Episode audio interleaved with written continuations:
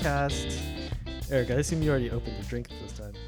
Yes, I did. I've uh, given up on the uh, on the tap thing, so I'll let you do your intro. We're, we're all right. We're we're back from our our one week break from uh, Halloween. We did not do a podcast on Halloween Day because uh, there were too many too many little children knocking on the door, and you would have heard it on the podcast. So and you would have heard my dogs go absolutely mental because it was literally like torturing their minds.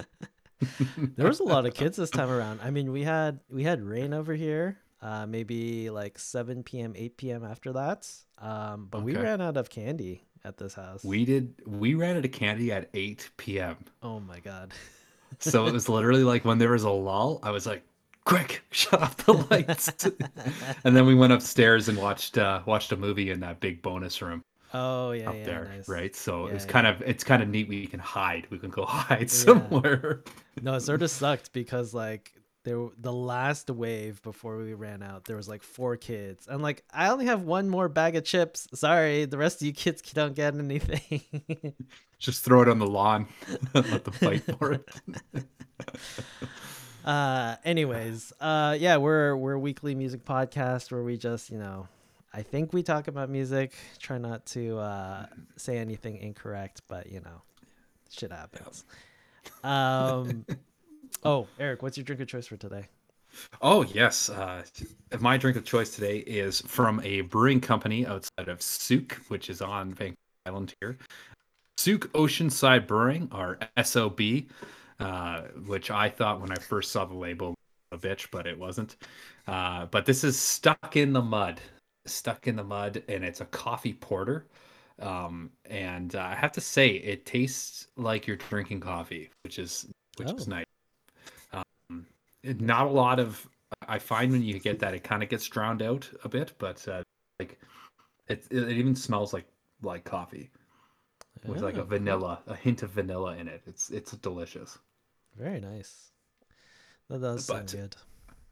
As those of you who know me and who have listened to this podcast, I am excited about these next months coming up because it's all dark beers from here on out because that is the season.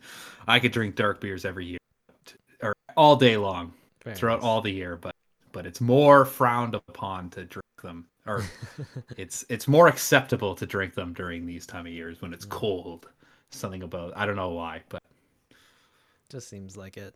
Um mm-hmm. all right, let's let's kick into it. Uh what have you been listening to this past I guess 2 weeks, uh, week and a half ish? So this time I stepped up my game because I've been pretty much lacking in this in this category. Uh, so uh, I checked out Sloan's new album, the Canadian oh. band Sloan. Yes. Uh, you know what? It's pretty good. I'm not gonna lie. Oh, uh, it's it's called Steady, uh, and I have to say, there's some good songs on here. I was actually pleasantly surprised because I like Sloan when they, you know, when they were coming out, they were like a typical Canadian rock band. Um, but but I was very impressed with this album. I think it's because I went with such low expectations. um, that's that's so, bad because uh, we actually had that album on our short list, but uh, because we don't oh. have we don't have enough episodes left in in the year, we mm-hmm. had to mm-hmm. kick that one out. Mm. Well, I'd highly recommend giving it a listen. It's it's pretty good. Like I would say, like if I had to rate it now, it would be a solid seven out of ten. Oh, okay. So nice. uh, pretty decent. Uh, Joe Bonamassa, blues guitar player. Uh, he comes out with like four albums a year, and it's it's uh so he has a song or uh his album Road to Redemption. Uh, the al- that's what the album's called. Uh, I think it's great. It's a typical uh, you know, uh, Joe Bonamassa. Uh, it's a shorter album. It's only six songs this time, but uh, I still think his uh, High Tea one is my favorite. Um, Royal Tea, I think it's called. That that album, nothing can beat that album in my mind. Um, and then uh, Tedeschi Trucks Band actually came out with the full version of that four piece uh, album, the the I Am the Moon.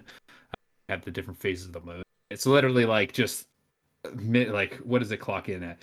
Two hours and eleven minutes of just pure jamming. Uh, so uh, I've recommended the other uh, parts of the album, but now they actually have the full full thing now out. There's nothing new. to it. It was just nice listening to it front and back, uh, which is kind of neat. Highly recommend it. Won't spend too much time on that. And then Weezer came out with uh, I know before I they came out with their uh, spring, spring and summer album. Yeah. So they came out with their autumn album pretty recently. And I have to say, out of the three so far, this is definitely their best one. Oh. There's a there's okay. a bit more progressive rock in there, uh, which is kind of neat to see because I feel like there's such a capable band mm-hmm. of doing doing that stuff, but they they kind of hide behind they're almost like their image a bit, but I like mm. they're capable, and you can tell definitely from the album their talent. So I'd highly recommend Autumn if you're planning on listening to one out of the three so far. So I'm I'll, I'll listen to all four of them once once Winter is released. I want to see what that whole experience is like. It's pretty mm-hmm. uh it's pretty ambitious to to have four albums sort of running the same theme. It it is it's interesting because I find with this album it, it took more of like a darker theme. Because like autumn it, like like so spring for instance they have a song on there uh, kind of one of the songs I, I don't remember what it's called but they're talking about how covid like like flu season's over springtime's here everything's kind of blooming and then summer was just like everybody's enjoying themselves the summer partying. And then this is kind of like more of like a darker theme so it's almost like like things are dying but it's like you got the halloween kind of theme in there right? So so it's interesting how they play that but but you're right. It would be cool to see what it's like as an entirety. Mm-hmm. cool. Very nice. That's that's everything? Mm-hmm. Uh so you might be happy with this but i for whatever reason i had the country radio station on like Ooh. every single day that i was in the car. Uh so it was it was still like you know the the top country songs or whatever.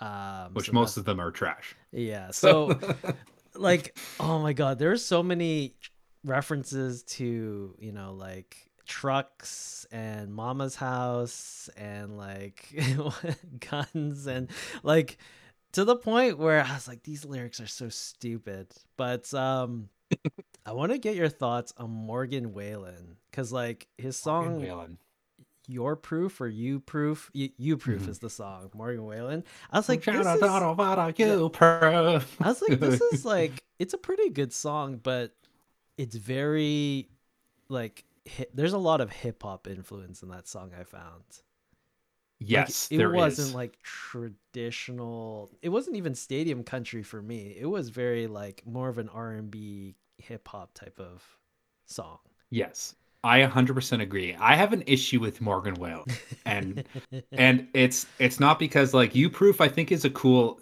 it's a it's a cool take on music. Like for instance, uh, I like how like you proof it's it's almost like the proof of like the like moonshine, mm. right? So it's playing off of that, which I kind of find kind of unique.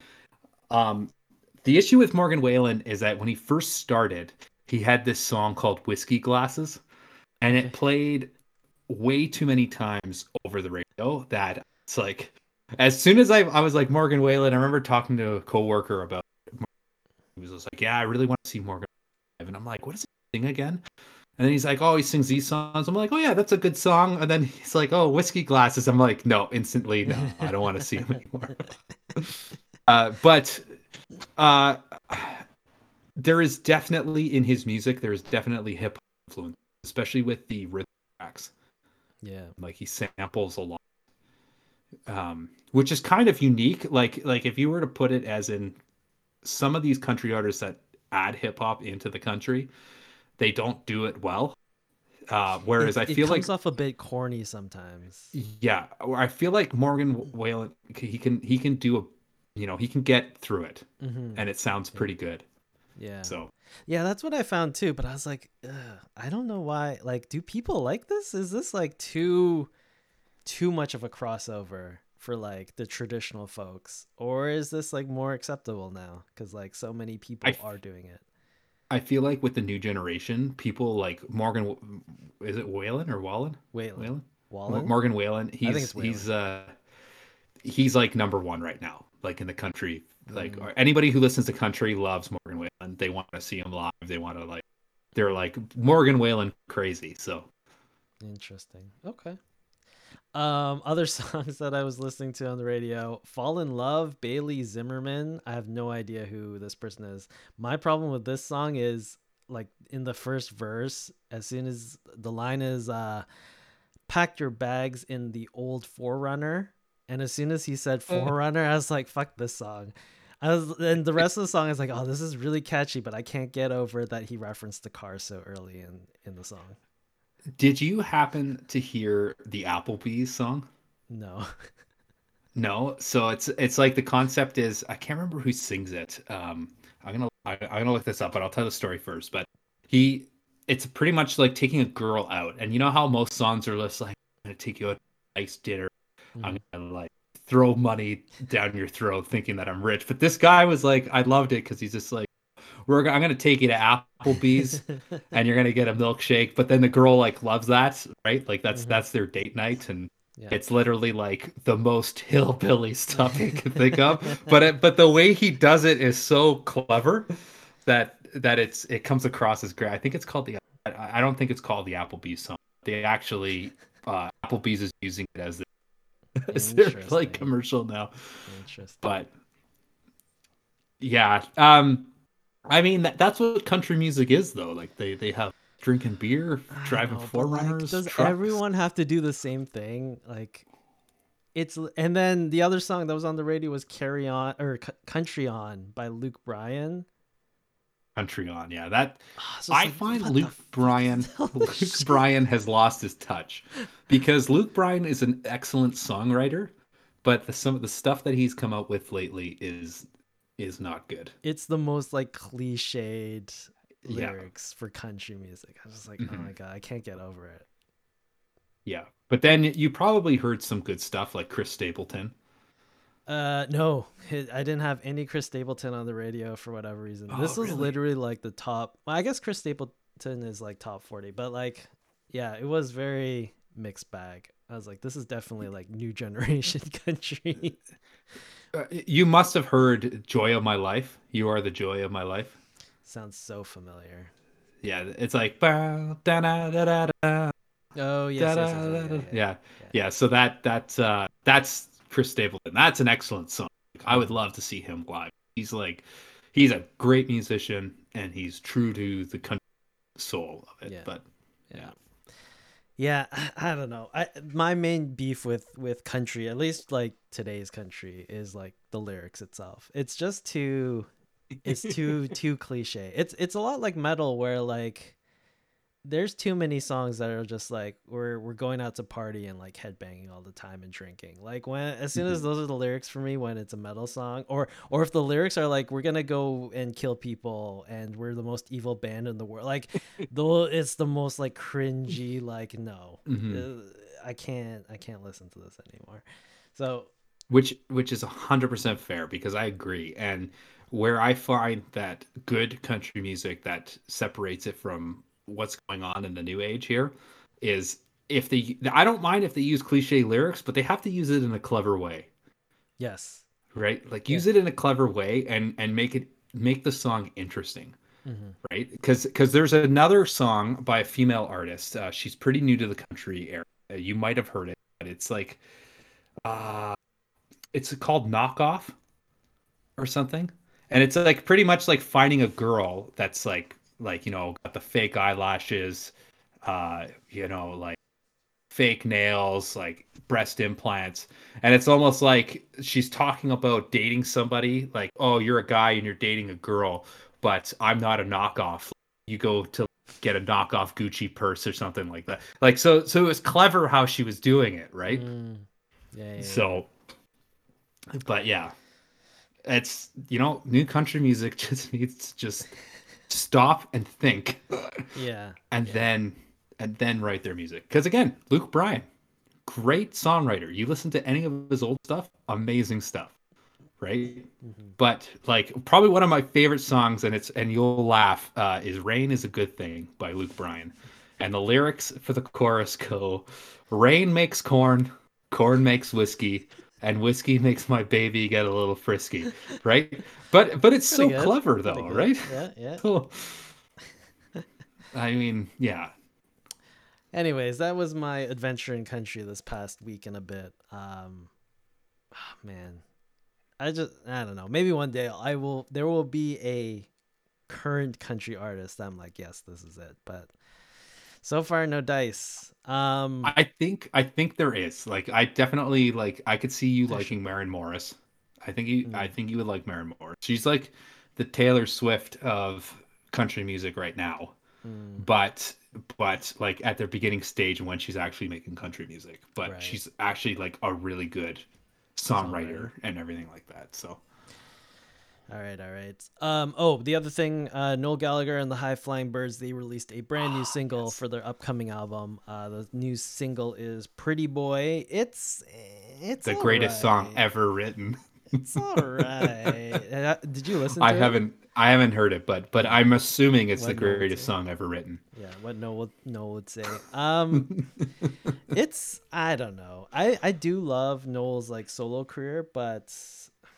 Mm-hmm it's it's getting here's one thing it's getting more progressive. Like uh, when you think of noel gallagher music and oasis music you're like four chords you know and just like a, a kick-ass chorus and that's about it. First chorus first chorus bridge chorus right?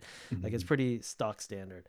But he he's now like and even on the last album he's like introducing new instruments and like new elements to songwriting. So like in that respect like it's nice uh, he's not reha- he's not rehashing Oasis basically.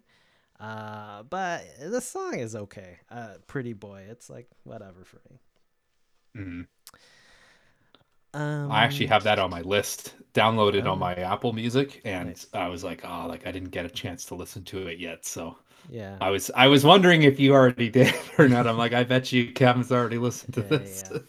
yeah. Uh, I'll definitely listen to the whole album when it does come out, but uh, yeah, that first single was like a whatever for me. Mm-hmm. Um. Okay, let's let's move on. Today in music history. Uh, so today is November seventh, nineteen forty three. Joni Mitchell is born in Fort Macleod, Alberta, Canada.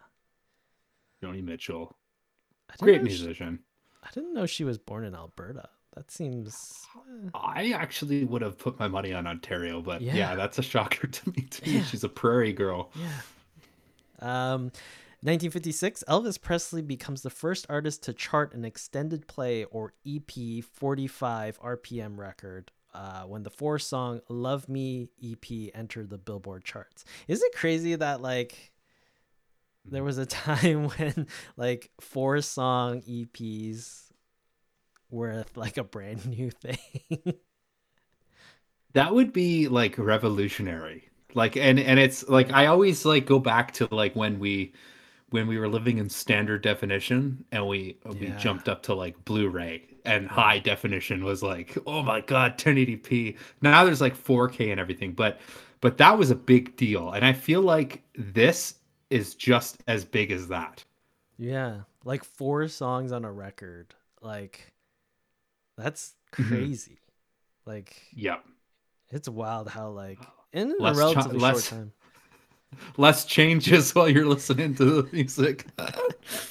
yeah, yeah. Anyways, uh, 1967, Elton John and Bernie, Bernie Taupin signed their first major publishing deal. Their parents are there to witness the signing as both are still minors. Hmm. That's how freaking talented they were. They got signed a deal before they turned 18. That's insane. Yeah, it's crazy. Like you know, like like I always find it interesting with like young artists like that because it's like you don't really know anything about life. Yes. Yeah. and you're literally like going to the top. Yeah. So it's like it's it's it's just I think it's just meant to be those two met together and like was like this dynamic duo, you know, singer and songwriter mm. combined. It's like Absolutely. What are the chances, right? mm-hmm. That's like one in a million. Yeah. My friend. Yeah. one in a million. um, I don't know if this is technically related, like music history, but 1974, Ted Nugent becomes national squirrel shooting champion. squirrel shooting champion. I didn't know there was a championship for this, but uh, yeah, he's in 1974, I guess he won nationals and is the best squirrel shooter in all of the U.S. You know what's crazy is that like it's it's funny how you think of these like things. Like I bet you that this person is making a killing. Like I bet you this is like an actual sport that's probably like this is a champion and I bet you you can follow like social media and stuff like that cuz I was talking with my neighbor who plays squash professionally. Oh okay? And he says the top squash player in the world is making like $200,000 a year. Oh wow. Would you ever think that? No. so with that concept in your brain, think about what this person is, is making. Like they got to at least be clearing like I would say if I had to guess 80,000 to 100,000 a year. Yeah. Sponsorship money in the deep south, yeah. Yeah. so that that's that's like I didn't I didn't even know that was a sport until right now. Squirrel shooting. It's so funny that Ted Nugent is the one that won that in in one of the years. I could see it. I could see it though, because Ted Nugent is a bit of a hick. yeah, he's a huge hick. Oh my god. Like I uh, mean, like I would love to talk about this. Like I feel like now that I know this knowledge, if I ever met Ted Nugent, I would be like, "Hey, man, so what are the skills you need? Like, tell me what if one was to get into this sport? What, what would rules? you recommend? Yeah, what are the rules? um, That's such a crazy thing. yeah. Uh, 1996, Lorde is born in Auckland, New Zealand. She signs a record deal at eight, 13 and lands her first hit royals when she's 16. She's from, she's from New Zealand, eh? Yeah. I she's thought she was English. I thought she was Icelandic, so so, there you go. You didn't know who where she was from, but she's from New Zealand. Interesting. I literally well, thought go. she was she's from a... where Bjork was. I was like, oh, this is just another Bjork.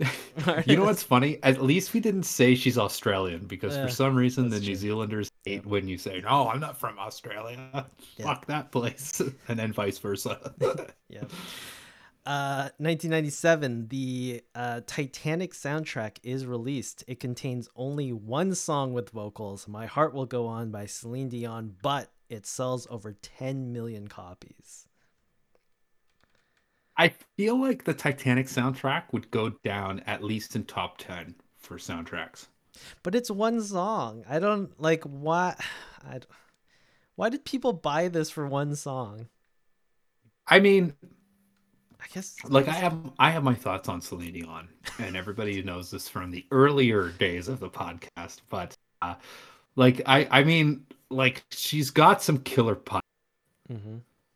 Right? And and I I feel like which is insane to think like because this album with one song on it would still make it. I think it still make it in at least top ten of soundtracks of all time.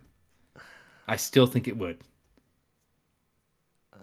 Most, yeah, most like obviously most memorable. I I feel like if you just gave random people like what's your favorite soundtrack or one soundtrack that you know, there'd be a lot of people that would say the Titanic. But uh, mm-hmm. it's one song and the rest are just literally like film score. I yeah, I agree. And I would argue like I I would be open to the if somebody was actually debating with us I would open the fact that I would say it would be in the bottom half of the top Mm. I wouldn't say it'd be in the top five, but I feel like people would have arguments of why it would be in the top five. Mm. I see, I see. Which we should we should find somebody that's really like adamant that it's like in the top five, and then we can debate them and really destroy their their you know. Uh, 2002, Guns N' Roses is scheduled to start their first North American tour since 1993, but Axl Rose doesn't show up for the Vancouver concert. The tour is canceled a month later. The as, I, like I love Guns N' Roses. I think they're an awesome band, great rock band, but that shit pisses me off. I can't believe that their last their current slash tour that's been going on for five six years now i can't believe like axl rose grew up and actually shows up to like the shows now Like if you mm-hmm. told me there was a world where Axl Rose is like an adult and shows up to his obligations, I'd be like, "There's no way." Like, yeah, th- that that will never exist. If you buy tickets to a Guns N' Roses concert, you're not seeing Guns N' Roses. But like, yeah, it, there's like, there's literally a 50 50 percent chance that you're gonna go see a band. Like, like, like it's literally like, you know what? I don't even care if I'm late because I don't even know if he's gonna show up. right. So yeah, like that's also why, and I know these days Axl Rose is going to show up, but like at the same time, like mm, there's still a chance that he might revert back. So I've never like bought a ticket to a Guns N' Roses show because like mm, it's not worth the hassle. Because that's so deflating. Like like especially like you work hard, you go to work, and then it's just like I'm waiting for this night. Like this night, I'm mm-hmm. I'm you know just rock out. Like it's gonna be amazing. Go for a nice dinner, and then it's just like no, he doesn't show up. Like that would be so deflating. Yeah. You know. Yep. Yep. Yep. Uh, 2003, with tourism suffering because of the SARS outbreak, the Hong Kong government hires the Rolling Stones to perform a concert there to assure people it is safe. The rockers play to 13,000 people at the city's Harbor Fest. I remember this. I remember this on the news. What a wild, wild time. I mean, I guess like, we've got it worse with COVID, but mm-hmm. SARS was uh like I feel like our generation understood SARS a bit, and we're like, "Oh, this is kind of like SARS." yeah, it's like, "What the hell is that? Yeah. Is that a villain from The Lion King?" yeah. yeah. Um, 2011, Dr. Conrad Murray is found guilty of involuntary manslaughter in the death of Michael Jackson. Murray was accused of giving the singer a lethal dose of the sedative propofol on the day he died. Mm. I was given that drug when I broke my ankle. and they actually, the doctor said, We're giving you the Michael Jackson drug. No. That's what they said. Oh and I was God. like, What is that? and then I was too high out of my mind to even know, but they're like, Oh, you're not going to remember anything. And I'm like, Bullshit, I do. and then I remember the doctor coming in and we're like, Hey, I was talking to Julie on the phone and I was like, Hey, yeah, like it's everything's fine, and like it wasn't fine because I was so high out of my mind. And and I remember the doctor coming in and he's like, uh, is like, yeah. So do you remember? I'm like, yeah, of course I remember. Like, what the fuck's your problem? Like, I remember, like I did. And I looked down at my leg and it's in a cast. I don't remember anything. I remember being there, talking to the nurses, and then all of a sudden that it goes to that memory of just talking to the doctor. so that's some pretty hardcore shit. So yeah. Obviously, they didn't give me a lethal dose, so I'm happy for that. I'm fortunate for that. I can't believe you referred referred it as the Michael Jackson drug. That's what the, that's what the nurses said. They're oh, like, "We're gonna give you this," and I'm like, "What's that?" It's the Michael Jackson drug. And I was like, "Oh God, that doesn't help." that's how mm. like you know famous Michael Jackson is or was. Yeah, that, that a drug like, is named after him. Yeah. Like you, you, you were to say like Eric, what was that drug that that Alex just said? I I don't even know what is it called again. Propofol. Propofol. Yeah. Propofol. I'll forget that. Hundred percent, I will. But the Michael Jackson drug, you'll definitely remember. Michael Jackson drug, I'll know it is propofol, but that's it. yeah. Uh, 2015, Pentatonix becomes the first a cappella group to score a US number one album with their self titled release when it tops the charts. I feel like the Pentatonix is one of those bands that were like, you know, it was the fad. Yeah. YouTube viral fad type of type of yeah. band. Kind of like Walk Off the Earth. Oh yeah, for sure. Yeah, yeah, yeah. You're right. Like th- those two bands really got. I wouldn't say lucky, but they really milked going viral. And it's it's funny because I feel like there's so many similarities, obviously, to like one hit wonders, right? Mm. Like back in like the 80s and and like maybe you could argue the 70s, but I would say one hit wonders are predominantly the 80s. Yep. You get all these bands that are like oh yeah, I know that song. what else do you sing? Like like Eye of the Tiger, right? Yeah. And, and but but I feel like it's interesting how it went from actual like just this is the song to YouTube channel. Everybody was binging the YouTube channel or mm. or whatever, like social media channel. And and then it's like dead. like nobody cares about them anymore. yep, yep. Uh, 2016, Snoop Dogg and Martha Stewart star in the first episode of Martha and Snoop's potluck dinner party, where they make fried chicken with Wiz Khalifa. I did not know about this, and I want to know. I like. I want to watch this right now. Yeah, they they put together basically like a, a home cooking show together. That's amazing. That is uh, amazing. Also in 2016, Leonard Cohen passes away at the age of 82. What a freaking beast that man was. A legend. Yeah. Canadian legend. Yeah. Um, and finally, on this day in 2017, Aretha Franklin plays at Elton John's AIDS Foundation Gala at the Cathedral of St. John the Divine in New York, uh, New York City, in which, what turns out to be her final performance. Have you ever seen Aretha Franklin live? I've seen videos, but never in person. Uh, okay. Uh, I've seen I've seen her live once. Uh, oh, that would have been amazing. Jazz Fest in Toronto. It was closer to the end of her life, like maybe a year or two before her death. It was like pretty good for for I a remember... lady who's like 70, 80 who's been singing her whole life. Like not bad. Still can keep up. That's awesome. So she's got some good pipes on her. Yeah. For sure. Yeah. Uh, all right, so that is today in music history. Let's move on to the music news. So I guess the big, like, we should probably discuss this slightly, but uh, Jerry Lee Lewis passes away at the age of 87. Uh, he oh, passed away. He did? Didn't I thought we messaged this no. on the... Oh, okay. Oh, did he? Oh, you Jesus must have missed Christ. the message. Anyways, Jerry Lee Lewis passed away at the age of 87 on October 28th uh, nicknamed oh, wow, the Killer. nicknamed the Killer and uh, rock and roll's first great wild man. He was a pioneer of rock and roll and rockabilly music. Uh, he passed mm-hmm. away at the age of 87. Lived a long and, uh, let's say, controversial life. That's probably yes. the most PC way of saying that. Yeah.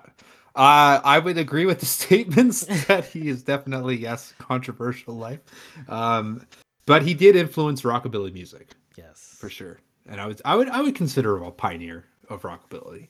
Yeah, yeah, yeah. No, he was uh, mm. when he came out. Like there wasn't anyone performing like like him. Like Mm-hmm. Like as much as we laugh at it now that Elvis Presley was shaking his leg and that was like the big uproar, like Jerry mm-hmm. Lee Lewis was like kicking his piano stool off the stage and just like going yeah. wild. Like it, he was he was a performer.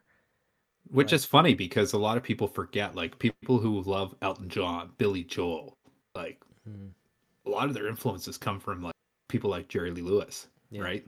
Yeah. So like it, it's just something that's just so out there that you're like, wow, this is amazing, right? Yeah.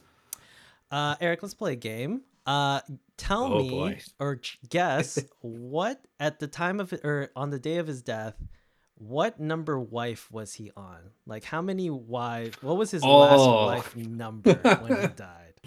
I'll give you two guesses. Hmm. It's in the single digits, so we'll we'll keep Single digits. Okay. What? Uh. Okay. What? What age did he die at? What was his age? Eighty-seven. I'm gonna have to say six. Ooh, very close. Very close. One more. Is it up or down? That is the question. I'm gonna say seven.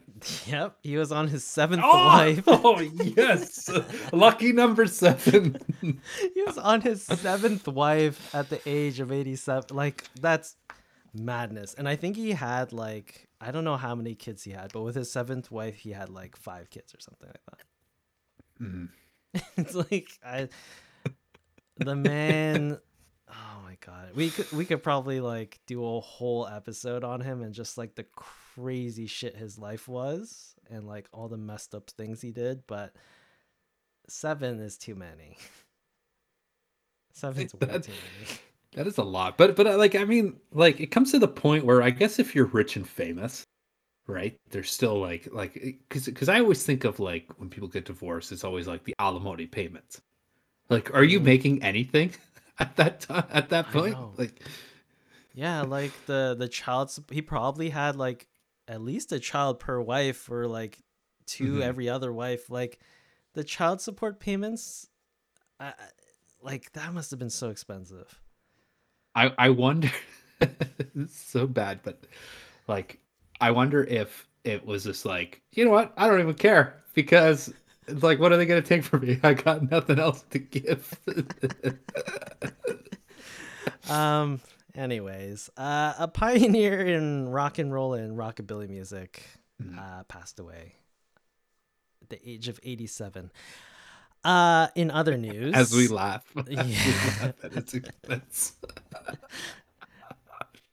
I don't know. Jerry no. Lee Lewis he was a good musician, but there's just it's hard it's, it's to that, be a fan. Let's just put it that. Yeah. Way. It's it's that whole paradigm and we've talked about this many times on this podcast with other artists, right? Like the artist is a great musician, but it's like the lifestyle that this person lives is fucked up. yeah. right? Yeah. So it's literally like do you uh, obviously as as his life, I don't support him as a person, but as a musician like Yeah like leaps and bounds like he's he's making right? Mm-hmm. yep.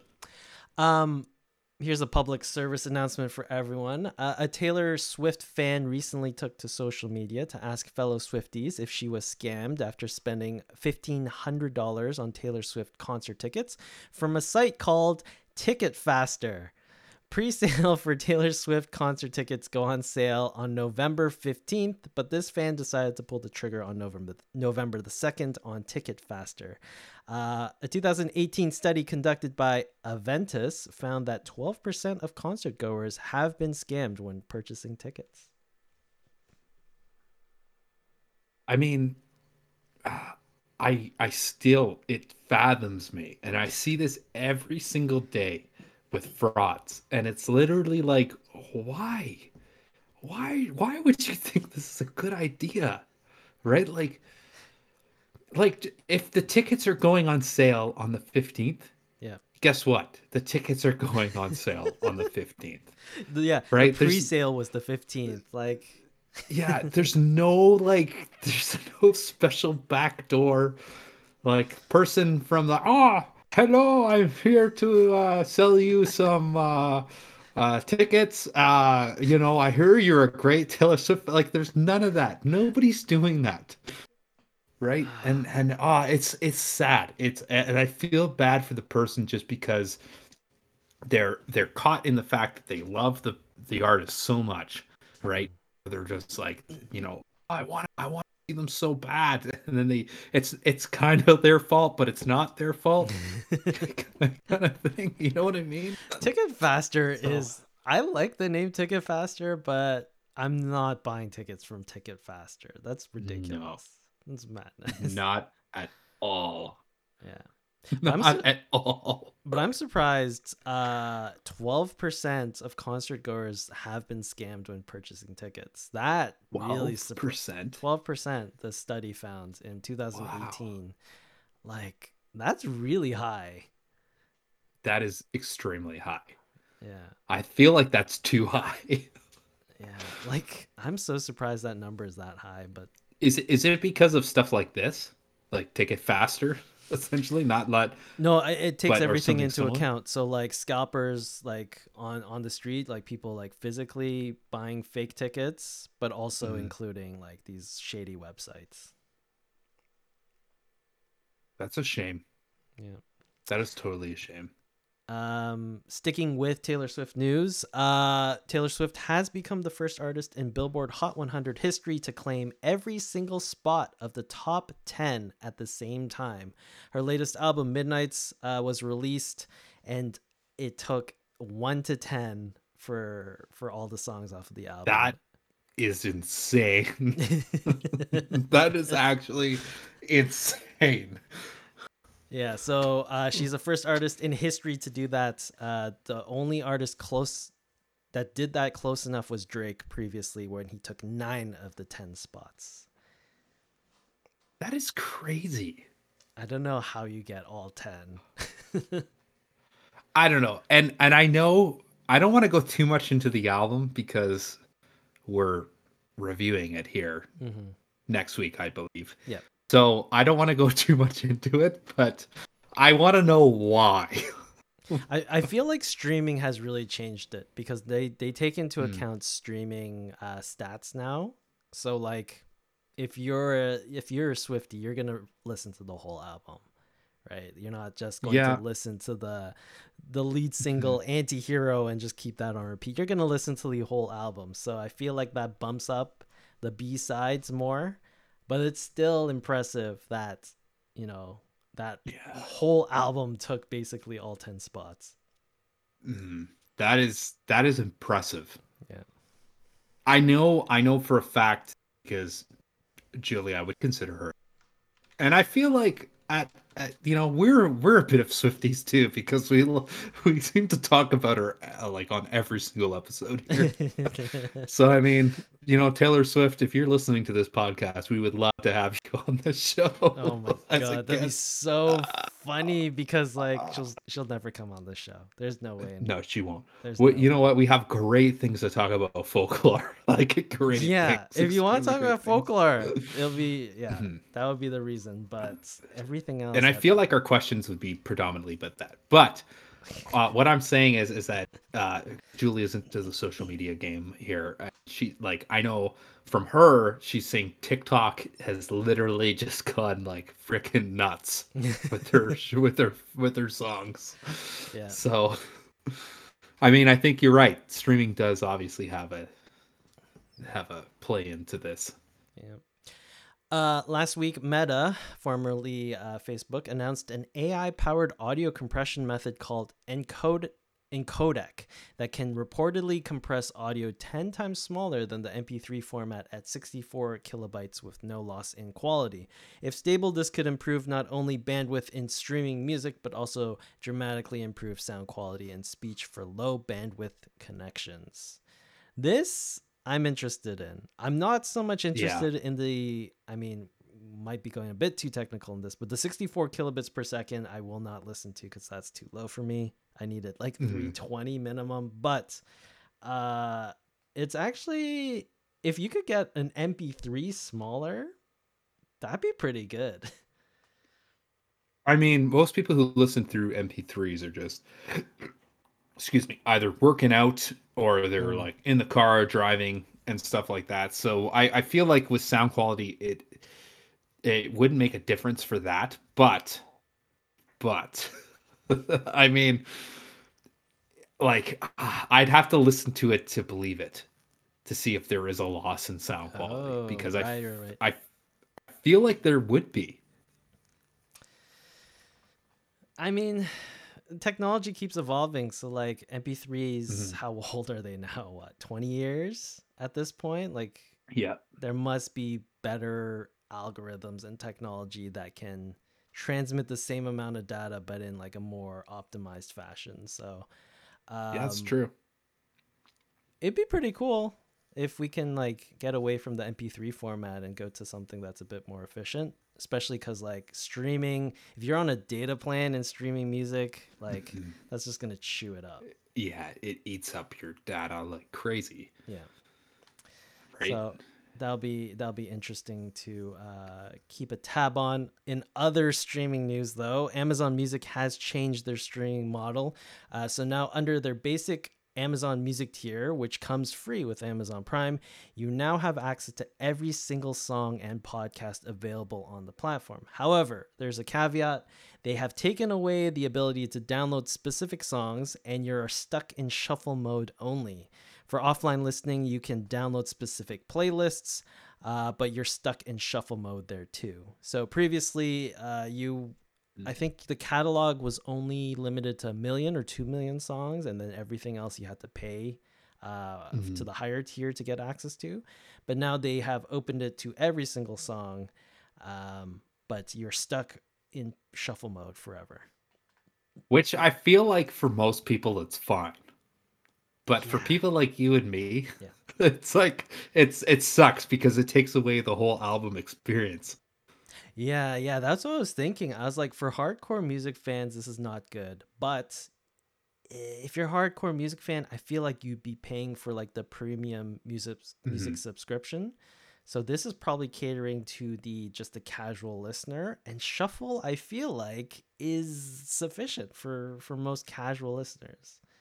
Yeah, you I would say like, the majority of the popula- population would benefit from this. Yeah, you like pick a theme like dinner music or workout music, and it just plays, and you're like, oh, cool.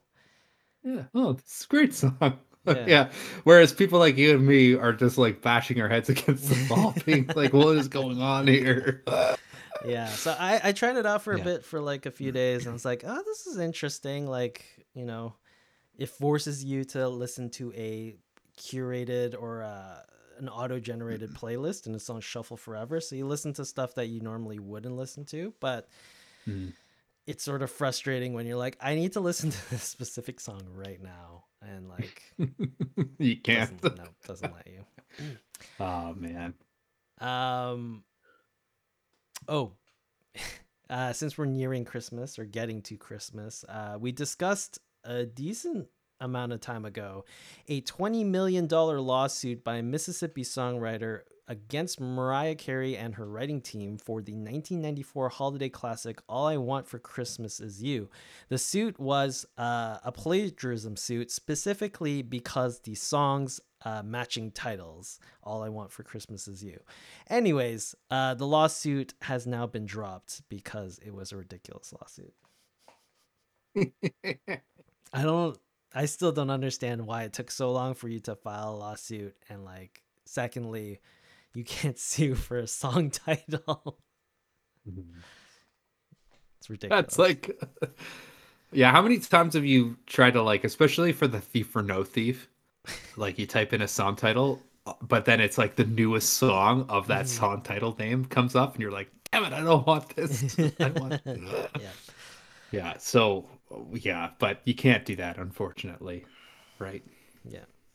Um, Ozzfest 2022 is happening very soon, uh, and this year it's taking place on the metaverse. So, November 10th and 13th, the festival will have 15 stages with over 100 plus musical artists, all digital, no physical Ozzfest this year.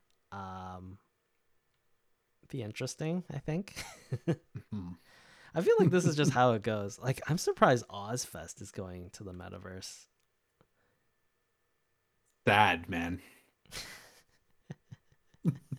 this is I like I feel like people always say, "Oh, this is where music dies," like throughout generations and generations. But I feel like this is where actual music will die in the metaverse. in the metaverse. yeah, I can't. I honestly can't sit at home and watch a virtual concert. No. It doesn't seem fun to me. No, if I saw somebody watching that, I'd be like, what the fuck are you watching? and they'd be like, oh, it's a metaverse concert. I'd be like, okay, you need to see a live show, like right now. Yeah. like, like, the experience is just different. I don't know even even watching a band like when they come out with like a DVD or or like a Blu-ray or something about their live show that's like you know live at the Royal Albert Hall or whatever, right? Mm. It's it's like th- that's still better than actually like mm. watching some cartoon character play that you're just like you're not playing anything. This is all like you know? Yeah. I don't know. I don't know, man. I think uh, we're just getting old. Yeah, maybe. Uh, in other live news, Motley Crue's guitarist Mick Mars unfortunately has dropped out of Motley Crue's latest tour due to ongoing health issues. Mick Mars, for decades, has suffered from a chronic inflammatory form of arthritis that mainly affects the spine and pelvis. He was initially diagnosed when he was 17 years old and has increasingly impaired his movement and pain. Uh, his replacement has been announced, and it will be John Five, who's a equally spectacular guitar player. As much as I rag on Motley Crue and hate Motley Crue, Mick Mars is the one one person in a band that I have like the utmost respect for. I feel like he's the guy who shows up on time, does his shit, and is a phenomenal guitar player. Mm-hmm. And like, you know, he's the real talent in that band, and everyone else in that band's a piece of shit. Motley Crue is is literally a piece of shit band. they're like they're, they're like the worst human beings in the world. But Mick Mars, I've always like I've always had respect for. Like he's just he seems like the guy who was just like practicing. Like especially cuz he has like this disease. Like just imagine the amount of like pain and effort he Mhm. had to put into like learn like wear a guitar, learn the guitar like It's Crazy. dedication for sure, yeah. right? Um, in uh, in uh, international news, raves will soon be considered a criminal activity in Italy. Prime Minister Meloni will soon declare that unlicensed raves of more than 50 people will be considered a crime, coming with it up to six years in jail. She also says that the government is open to the idea of wiretapping those who organize raves. I mean, coming from my personal experience, I can see why. Just because the influx, just because of the influx of, so where I used to live in the Kootenays, there was a Shambhala, which all of you would would know this festival because all of Canada knows this festival, and we, like, people would come through. Uh, all tiers of the world and holes and in their housing or whatever, right? So I I mean like the influx of crime goes up significantly Mm. for that place. So I can understand why, but you know, I feel like if you were to compare a rave to any music festival, I feel like there would probably be a similar amount of crime that is happening. So I feel like it's it's kind of like okay, well, it's like you know, like the big thing people think about with raves is drugs, right? Mhm. People high on drugs, people like you know, get a little crazy, you know. But I feel like that's with like any music. You talk about any type of style of music or festival, there Yeah. drugs are always a factor. Alcohol is always a factor, right? So I I mean, I feel like that the statistics, if you were to actually compare them to other festivals like country music, everybody's fucking drunk, right? like everybody's just drunk on al- liquor, right? Mm-hmm. So then you got like impaired driving and stuff like that. So I feel like the, it would be pretty equivalent to other festivals. So Yeah. I I can't see this being like that's pretty crazy like saying no because then i feel like if you had to ban raves you'd have to ban every music festival Yep. Yeah. Anyways, moral of the story is next time you're in Italy, do not start a rave, do not attend a rave because it will be illegal very soon. which is crazy um, here's a strange collaboration. The Grateful Dead have just collaborated with a new sustainable brand called Pact. Pact are known for their products in athletic leisure wear. So very soon you can have your own Grateful Dead yoga pants. I don't know why anyone thought this was a good idea, but I don't know how those two brands like combine. Yeah. That's uh Doesn't make no grateful sense. dead and yoga I guess. i i you know uh, a lot of people who do yoga known fact listen to the grateful dead Yeah, maybe. yeah Uh, anyways, um. Oh, keeping up with our list of people who have sold their catalogs, Huey Lewis and the News have sold their catalog from inception to 1994 for at least $20 million. I guess no one wanted to buy their stuff after 1994, uh, so they had to only sell a few decades, but yeah, they have sold their. oh, it's like the song it's like the song goes it's hip to sell your catalog Twenty million dollars for for Huey Lewis and the News. Um, that's funny that is that is just funny that's not even like stupid. I love how they're like, we want to sell our catalog too, and nobody wants to buy it. That's like, that's so funny.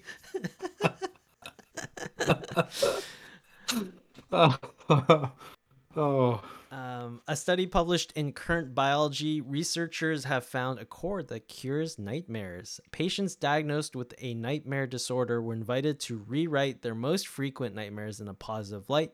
Then, while they were sleeping, they were played a repeated piano chord, which they had been taught to associate with positive experiences. The chord they found that worked the best was C major 6 and a ninth on top. So that would be C, E, G, A, and a D. Five note chord.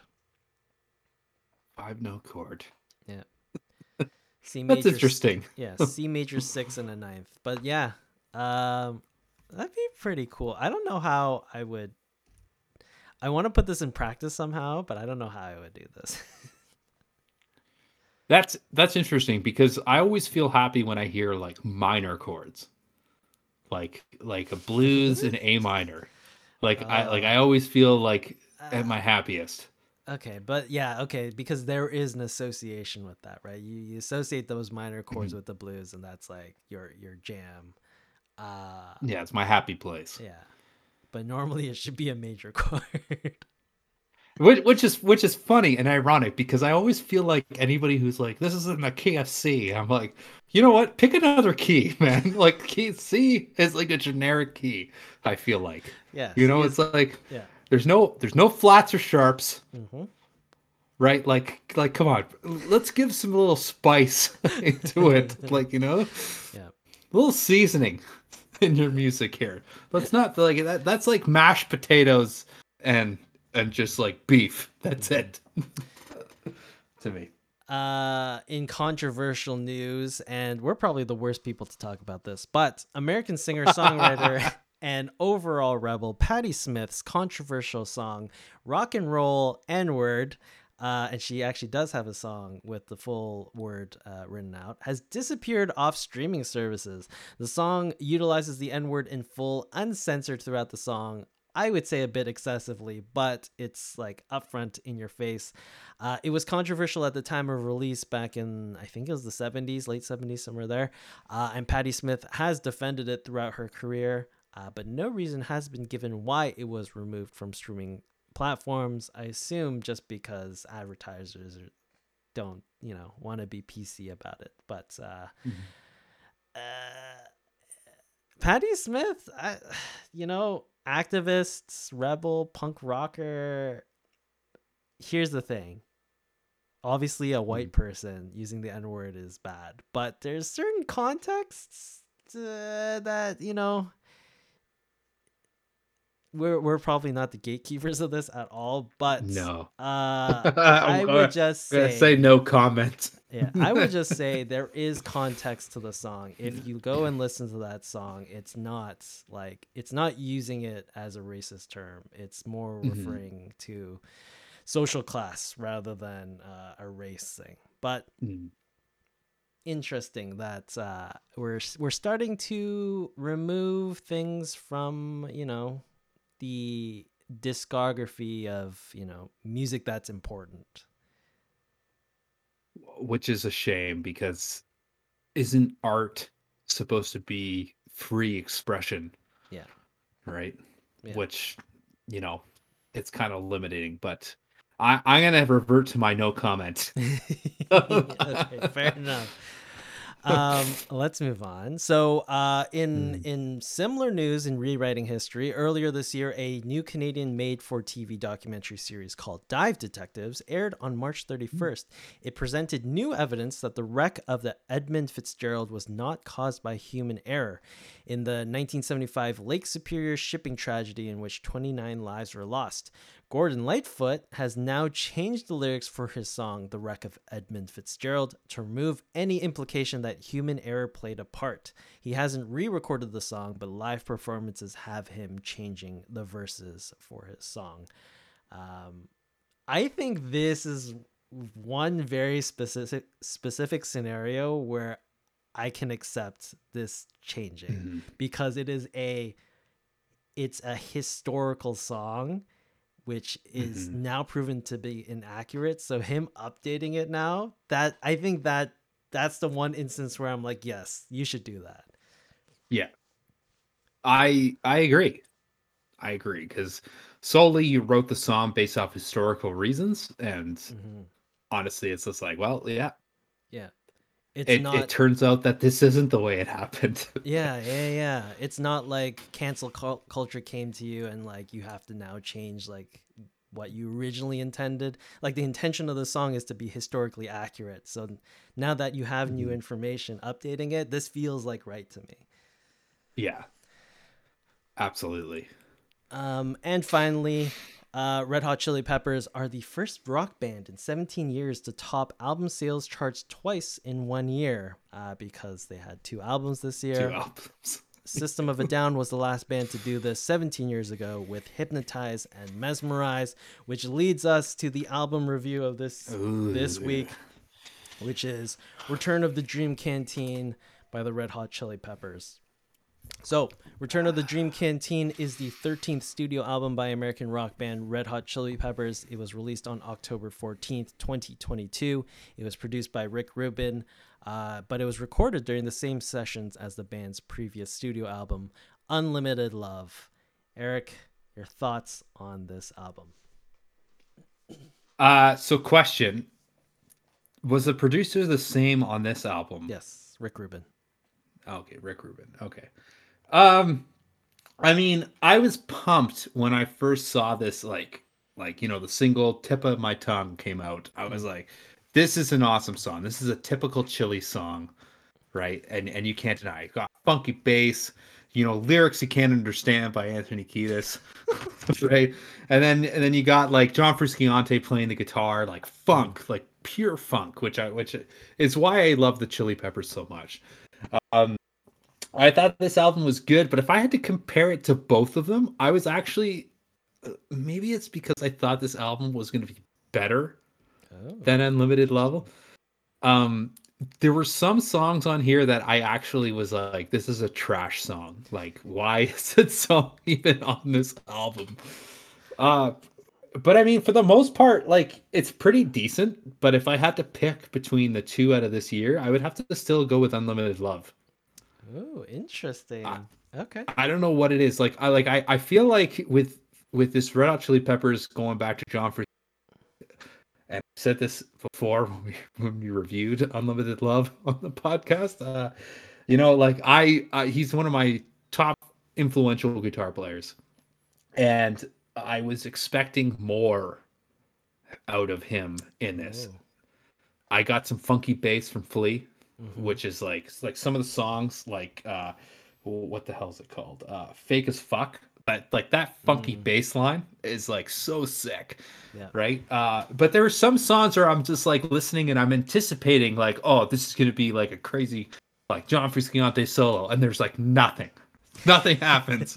and I was so disappointed. Um but I mean overall, like I still enjoyed the album, but but uh I feel like it was I, I don't know. It was it was a bit badly laid out. The album. Yeah, I I think I'm gonna have this. I'm gonna have similar criticisms for this album compared to Unlimited Love, where I just think it's too many songs. It's just yeah, like 17 is a lot. It's too many. I yeah. do realize they wrote a lot of songs, but like both albums are just way too long and some of the songs are just unnecessary. Like mm. to the point my where cigarette blending. My cigarette could take that out for sure. Uh, I I can't stand that song on this album. um, but I mean, like some notable songs. I think like it's it's down to either Eddie or Bella. Oh are, yeah, yeah, yeah. Those are probably one of them. Yeah.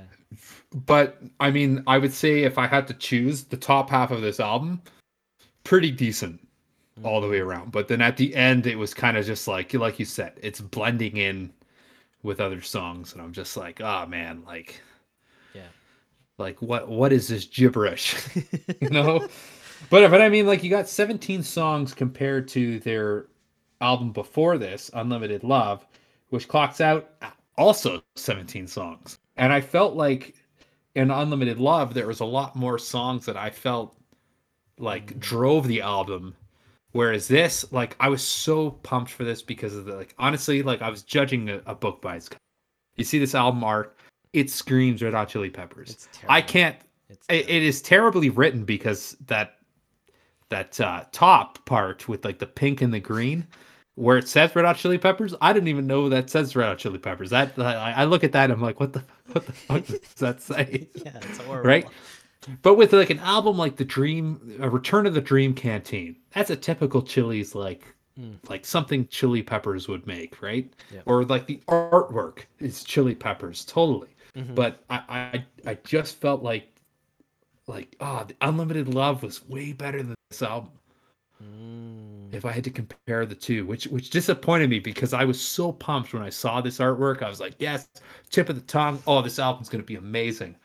And maybe it's because I got myself like high expectations.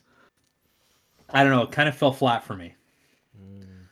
I'm I'm surprised you didn't get your Frusciante fix on this album because like when I listened to this, I was like, oh yeah, that guitar tone and like the guitar playing on this, this is what I want from from Red Hot Chili Peppers. Like Mhm. especially on a song like Eddie, I was like, oh my god, like it's not it's not like shredding, right? It's not it's not like No. super fast like guitar or whatever. But that guitar solo on Eddie, uh, although I it, it's a tribute to Eddie Van Halen.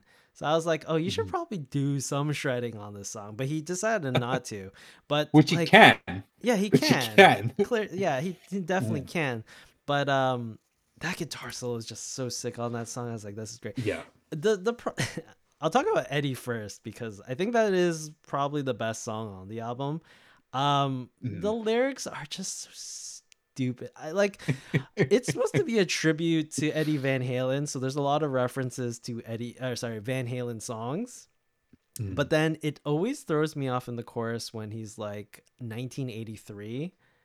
Like he always references 1983. I'm like, but the album Van Halen's album is 1984, not 1983. I like I keep thinking about that and it bothers me cuz like did he get the date wrong? Like did he get the album date because Van Halen's album name is 1984, but the chorus he's always like 1983, 1983. I'm like, hmm, Hmm. this is bothering me. I'm sure Yeah. there's there's some sort of context to it, but like that bothered me a lot. Um but uh I think Eddie is probably the best song. I agree with you. Bella is a very good song on this album. Tip of my tongue. There's a lot of good like funk jams in here that I sort of expect from the Chili Peppers. The problem Mhm. is like it just meanders because there's so many songs on this album Mhm. and then um i don't think like unlimited love what's what's the lead single on it um Black Summer. black summer yeah that one is definitely like a red hot chili peppers like live song that people will be really happy to hear Yeah. on this album i don't think i don't even think eddie would be one where i'd be like oh Mhm. everyone recognizes that song from the first second uh when it's played like i don't think there's any tip of my tongue is a very good song but that could be any chili song to be honest um, Absolutely. I don't think there is a signature song on this album Which is which is why I'm feeling this way about this album, Kim. yeah it's Because- it's strange It is it is strange, and you have all these filler songs that I feel like are so unnecessary. Mhm. And and I wonder if it's just like, well, we have all these filler songs that we want to release with John, but like because I mean, if you go into their deep cuts, even songs that they've written that didn't make the albums, there's like a whole like like underground thing that you can look at with the Chili Peppers, where they cover songs like Havana Affair by the Ramones, and and they have songs like original songs too that are like, this is sick. Why didn't this song make it Mhm. on an album? right right and and it's just like you get all these filler songs like you know my cigarette or shoot me a smile like la la la la la la la right? Like that's like like why are these songs on this album? Right? Like Yeah. i feel like this album could be a good album if it was capped out at 10 10 Yes. songs. Yeah, yeah, yeah. right? far like too long. like far too long. And like i mean as pumped as i am that john's back in the band like i love i love john. He's he's definitely one of my top five favorite guitar players of all time and uh, I was like, he's he's got the funk in this, but I was expecting more solos, right? Like just mm-hmm. more like lead riffs in there, and and I got that at half of. Yeah, yeah. There's it's just not memorable overall. This album. Mm-hmm. Even I listened to today. I was like, oh, I've listened to this album a decent amount of times, but I don't re- remember this song. There's a lot of yeah. instances like that. But um, yeah. Uh, all right, final rating slots. What are you gonna give this album? I'm gonna give this a six point five out of ten. Oh wow, six point five. That's pretty good. Six point five out of ten. Like like, it's a good it's a good album, but there's way better mm. in the band. And yeah. and like I feel like with Red Hot Chili Peppers, it's one of those things where you have to rate the band based off the guitar player that's playing with the band at the time because they've gone through, you know, like Dave Navarro and stuff like that. Mm-hmm. So uh, I still think these four members are meant to be together mm. and they make probably their best work together. Um, but I still rate this 0.5 out of 10. Yeah. Um, yeah, it's a it's an average rec. I'm giving it a five five out of ten. Like, it's hmm. not a terrible record. It's not an extremely good record. It's just like a average. It's like yeah. there's a lot of trash. There's a lot of good stuff. It's just mm, it's mostly forgettable. So for me, it's gonna be a five out of ten on this one. Ah, uh, all right. So that's the uh, album for this week. Uh, for those of you following along with us every single week, the uh, the monster album we're going to be reviewing and talking about next week will be the brand new Taylor Swift album, Midnights. Uh, so, uh, I don't know. I've been listening to this for two, three weeks now, and um, yeah, same with uh, same with me. so, let's see, stay tuned for a great review, everybody this is gonna be a daisy. I can just tell, like, and and honestly, like, this isn't pre-recorded, but we haven't talked about this album yeah. yet, but at all. So I don't know what Kem's thoughts are. He doesn't know what my thoughts are, but yeah. I feel like as I listen to it, I'm like, Kem's gonna agree with me on this. yeah. Anyways, Midnights by Taylor Swift will be uh, the album for next week, and then we are taking a slight break after that because uh, I do. and just to, to let you know, everybody, this just to let you know, everybody, that this album broke the internet. Yeah. It literally broke Spotify mm-hmm. downloads. It crashed Spotify. so, just to let you know, just but how this is the album. album. As you said, before you leave on your grand epic trip. Yeah. All right, sweet. Um. Oh, we're actually way over time. Eric, uh, do you want to do thief, not a thief, uh, for next time? Do you want to save it? Let's do it. No, no, let's do it right. Let's now. do it. Okay, sweet. Yeah, why not? Uh, all right, our final segment, thief or not a thief, is going to be uh, "Every Breath You Take" by the Police versus "I'll Be Missing You" by uh, I believe at the time it was Puff Daddy, but uh, uh, today known as Diddy. Uh, anyways, Every Breath You Take is a song by English rock band The Police from their album Synchronicity. It was released on May 20th, 1983, and would stay at number one on Billboard Hot 100 for eight weeks. It is also recognized by their record label at the time, BMI, as the most played song in radio history with nearly 15 million radio plays before 1999. It was the best selling single in 1983 and the fifth best selling single of the 80s. The song ranks as number 84 on the Rolling Stone list of the 500 greatest songs of all time. I'll Be Missing You is a song by American rapper Puff Daddy featuring Faith Evans and R&B group 112. The song is a tribute to the late Notorious B.I.G. who was murdered on March 9th, 1997. Faith Evans is Biggie's ex-wife. The song was released on May 27, 1997. Uh, the song uses samples from the police's song Every Breath You Take and uses an interpolation chorus sung by Evans. The single spent 11 weeks atop the US Billboard Hot 100 and reached number one in 15 other countries. In the US alone, the single sold 3 million copies. This makes it uh, one of the best selling singles of all time. Uh, unfortunately, Diddy never cleared the usage of the samples, so Sting sued him and won 100% of all royalties from the song at the time of release. Uh, Sting was being paid $2,000 a day, which equates to roughly $730,000 a year.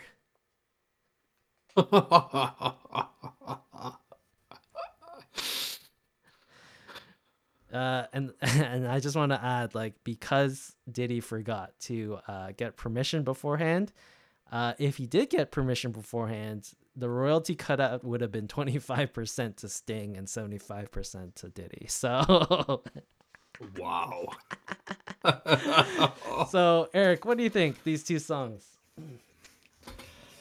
I mean, I didn't know where Diddy's song came from and what it was about, uh, to be honest. So mm. uh, it makes sense because a lot of people, like, I, I feel like the f- people who associate, oh, have you heard the band police? Oh, yeah, every breath you take. That's probably the first song that, that jumps in their head. Mm-hmm. Now, people who are fans of the police will probably name a different song. Um, either Roxanne or something else. But I feel like every breath you take is definitely like a generic like pulls in people who listen to multiple genres, right? Mm. Um, but there are similarities to this song because everybody has this misconception that the song is oh it's so beautiful like like oh I love it so much like it's like no but it's actually about a stalker yeah. right which is terrifying if you actually think about it so it kind of fits Diddy's explanation of the song with you know Biggie, right? Yeah, yeah. Like it's it's similar, like you know, like that darker tone, yeah, kind of thing, right? Yeah. Um. However, however, Kim, I I always have a problem, and this is the problem I have with the uh you know the ice ice baby song. This is this is like uh, this is like another ice ice baby. Like oh, stealing from david bowie and freddie mercury. That's that's what this song is. Oh. it's another it's an it's another one of those. Okay. So you're right? Like am i listening to under pressure? No you're listening to ice ice baby which is debauchery of under pressure. So, so, just to make it clear to everyone, like this is definitely a thief of a song. Like without even Diddy uh forgetting to clear the rights for the song, it's literally Andy Summers' guitar part on yeah. Every Breath You Take, and then the chorus is literally just like every like breath you yeah. take. Yeah, yeah it's, it's, like, just it's, an it's interpolation. Exactly... It's exactly the same. Yeah. It's just uh, using different words. So like it's definitely a thief. It's just funny that he forgot to clear the usage. like that's an expensive funny. mistake. That's a very expensive mistake. very expensive. that he definitely didn't make again. yeah, like he literally could have just cleared it beforehand. Yeah. It would have been so easy, but yeah, ah, hundred percent a thief. like um, okay, so Thief, and then I assume I know what the answer is, but which who did it better? the police. The police? Hands down. There's a reason why it's the number one wedding song of the world. this, it's so wrong. It's so wrong it that people so use that as so a, wrong. as any like love related type of song. It's so wrong. If if you actually don't believe us, listen to the lyrics, or just you know what, print out the lyrics and just read them to yourself. But but this just is read. The, this is the genius of Sting, right? Like he's just mm-hmm. so good at just putting in those like dark elements in all these like songs. Like he's well, even so like Roxanne. Even Roxanne, yeah. like it's a, it's, it's like a song about like a prostitute, but it's like a happy like love song. Yeah, right? With yeah. like like that is a true musician right there who can take dark elements and make them happy. Yeah and like don't stand so close to me is about um yep. a, te- a, a, male teacher and a female student and like falling in love like it, it's a weird relationship like that right? Like yep. he's just so good at just like hiding meanings in his songs. With like major major undertones. Yeah. Like it's so it's so well done. Yeah. so well done. Yeah. So, um, for me, and you brought up Ice Ice Baby. For me, that it's it's not the same thing from my perspective. Like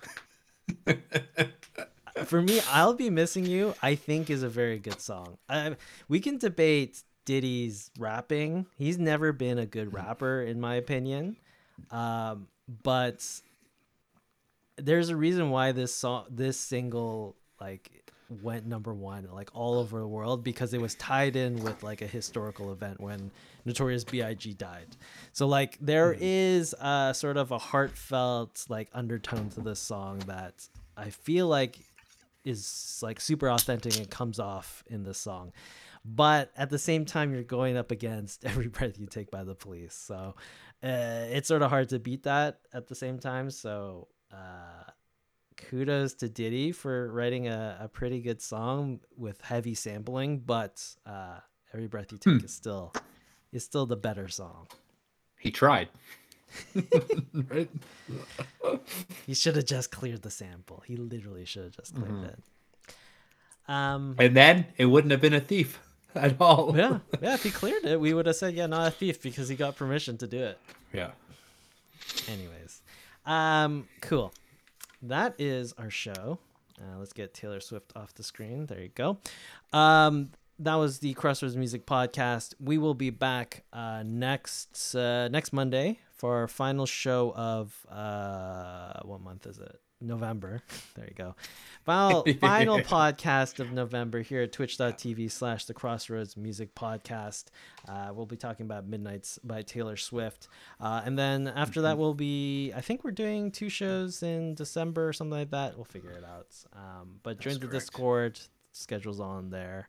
Uh, catch us on Spotify, Apple Music, all the places where you get your podcasts. Uh, but yeah, thanks for tuning in. Eric, last uh, last words to you. I mean, I'm growing a mustache for those of you viewers who are watching.